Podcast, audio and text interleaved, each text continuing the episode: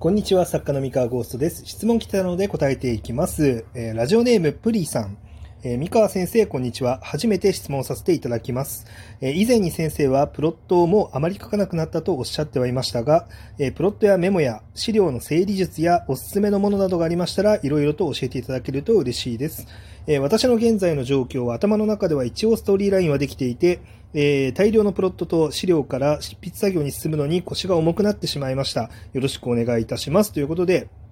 えプリさんありがとうございます。ちょっと状況がよくわからないですね。頭の中にプロットはできてる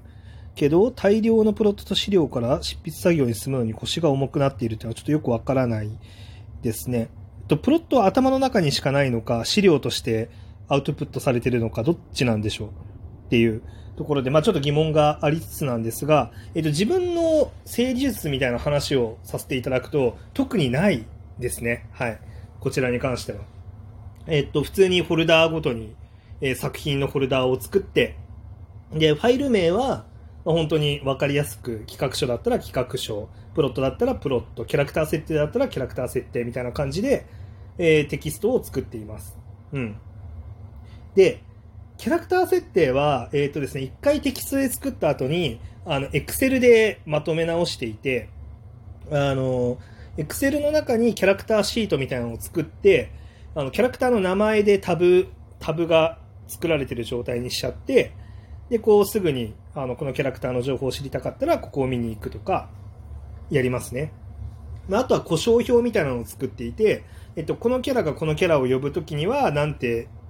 呼び、呼びますとかっていうのを、あの、結構、それも Excel のシートで表にしちゃってますね。みたいなのを作ったりとか、まあ、それぐらいですかね。うん。で、テキストの、あの、まとめた情報とかも、まあ実はワードとか、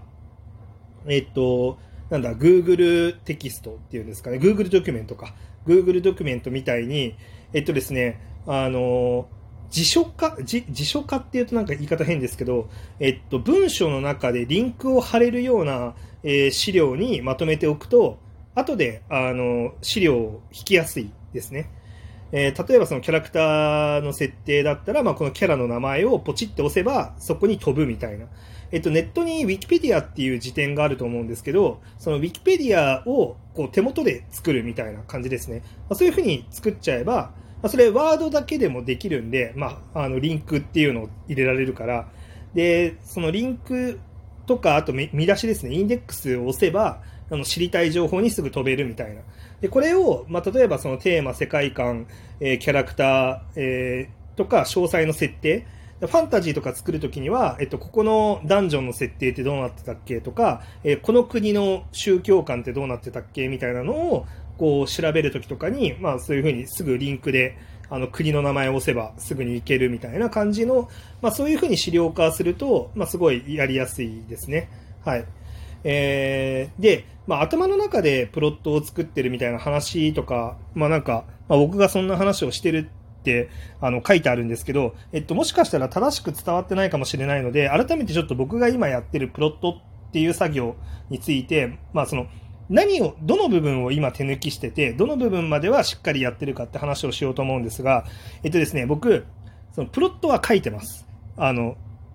で、えっと、僕がやらなくなったのは、昔みたいな詳細なプロットを作っていないっていうことなんですね。で、これが結構誤解されて伝わっちゃってるかもって思ってるんですけど、えっと、プロット自体は書いてるんですよ、僕。あの、こういうイベントが起こって、何々があって、みたいな。ただ、多分もしかしたら皆さんが想像されるよりも、あの、めちゃめちゃ詳細なプロットを僕は昔作っていてですね、えっと、もう本当シーンごとに、このシーンでは読者をこういう感情に導きます。えーこのシーンでは読者をこういうふうに、えー思わせますっていうのを、ものすごく緻密に作ってたんですね。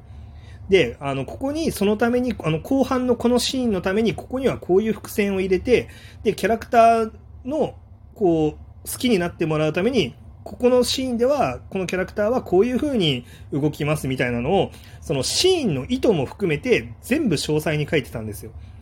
で、あの、それが昔僕が作ってた詳細プロットっていうものなんですけど、今、その僕が省いてるのは、そのプロットの中における、その作品全体の意図の部分ですね。なんでそのシーンはそう書かなきゃいけないのかとか、えっ、と、なんでその情報が必要なのみたいな、あの、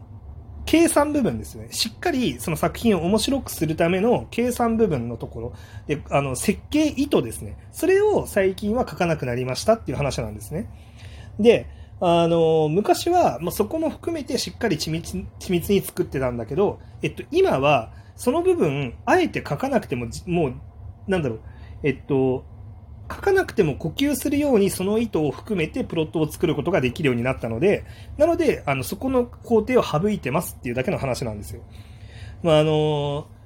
で、まあ、意外とその、そこまで細かくしっかり設計してるっていう、あの、作家さんや編集さんも、それほど思ってたよりは多くなかったっていうのもあって、あの、むしろそこがいらない情報というか、なんか書きすぎみたいな、あの感じに、まあ、逆に読み、読みにくくなっちゃってるみたいな、あの雰囲気もちょっとあったので、あじゃあ、あの、そこの部分を省こうかなって思って、まあ、そこを、糸の部分をあえて書かないようにしてるっていうふうに、まあ、やってるんですね。まあ、なんですけど、まあ、あの、なので、プロット自体は書いてます、ちゃんと。頭の中だけじゃなくて。で、頭の中には、あの、しっかりそのシーンをそういうふうに描く意図っていうのがもう全部入ってるし、えー、っと、もっと言っちゃうと、まあ、僕今長期シリーズをやってるんですけど、まだプロットとして表に出してないけど、その頭の中にはこういう展開にしようっていうのがあるみたいな、そういうのはもちろん頭の中では作ってます。はい。えー、っていう感じですね。まあ、なので、まあ、ちょっと誤解がありそうだったので、ここでちょっと訂正しておきますっていう話ですね。うん。あまり書かなくなったっていうの、あの、プロットは書いてますんで、はい。ちゃんとね。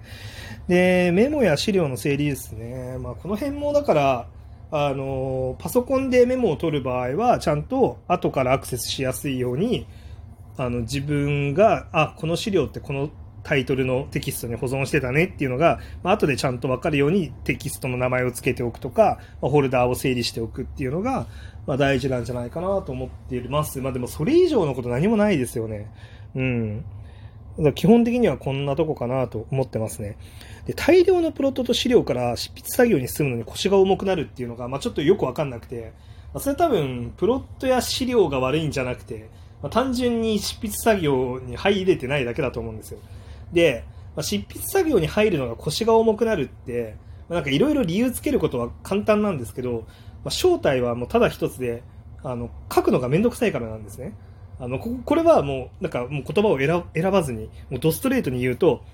多分書くのがめんどくさいんですよ。それは自分が頭で意識している、えー、ことじゃなくて、体がめんどくさがってるんですね。それは、どの作家も基本的にはそういう側面はあって、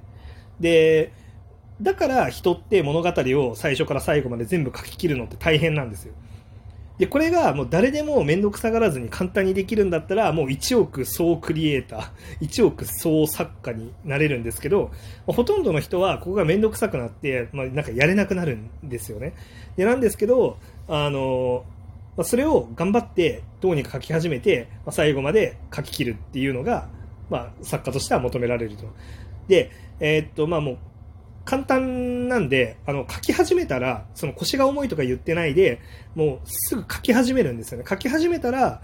逆に書かなくなる方がめんどくさくなってくるんで、あの、体が、あの、あ、もうこのあなたという人間は、あの、文章を書くっていう、あの、ルーティーンに入ったんですねって体が判断したら、その、書いてる状態を続けた方が、まあ、体は、なんだろう、楽なんですよね。同じことをやり続けた方が。なので、あの、なんだろう、もう書き始めちゃえば、その書かない方がそわそわするようになってきちゃうから、まずは書き始めるっていうのが大事ですね。うん。で、その腰が重いって感覚は、あの、なんだろう、ただ単に体が、あの、新しいことを始めるのに面倒くさがってるっていう、そういう状態なんで。ね、あの、で、そう、プロットとか、その資料が原因で腰が重いって、もし思ってるんだったら、もうプロットとか一切気にせずに文章を書き始めるんですよ。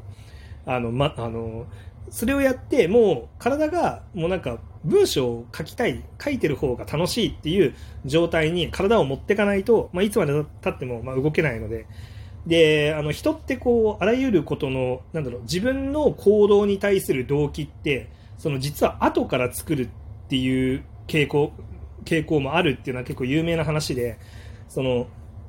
大体こう逆に思うじゃないですか。そのどう何か動機があって、これをやりたいって思って、そして行動しましたって、あの、まあ、その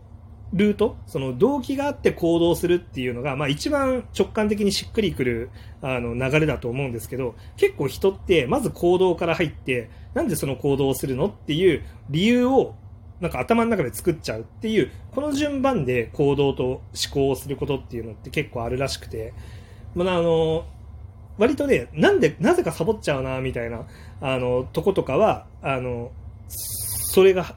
なんだ、そのパターンであることが多いですね。あの、サボりたいっていうのが最初にあって、あの、体が勝手にサボってるんですよ、で、なんでサボったんだろうってど、あの、動機、その理由っていうのを頭の中で捏造しちゃうっていう。まあ、そういうのもあるので、あの、腰が重いとか、まあ、書き始めらんないとか、書ききれないみたいなことがあったら、もう理由を考えなくていいです。理由はない。それは書ききれないだけだし、えっと、書き始めようとしてないだけなので、あの、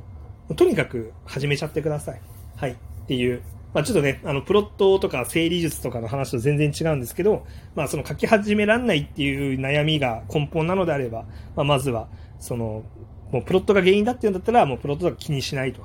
うん。資料も読まない。あの、それが原因だって言うならね。で多分原因じゃないんで、はい。っていう話でした。はい。というわけで、えー、今日の話は、えっ、ー、と、以上でございます。えー、こんな感じで、え、何か質問がありましたら答えていきますので、お便りだったりとか、え、質問箱に、え、どしどし、え、なんだろう、投げてください。で、この放送は基本的に質問が特になければ僕は更新をしませんので、えー、質問があれば更新するというスタンスでやってますので、まあ、よろしくお願いしますということで、えー、それでは、えー、今日の話は以上です。失礼します。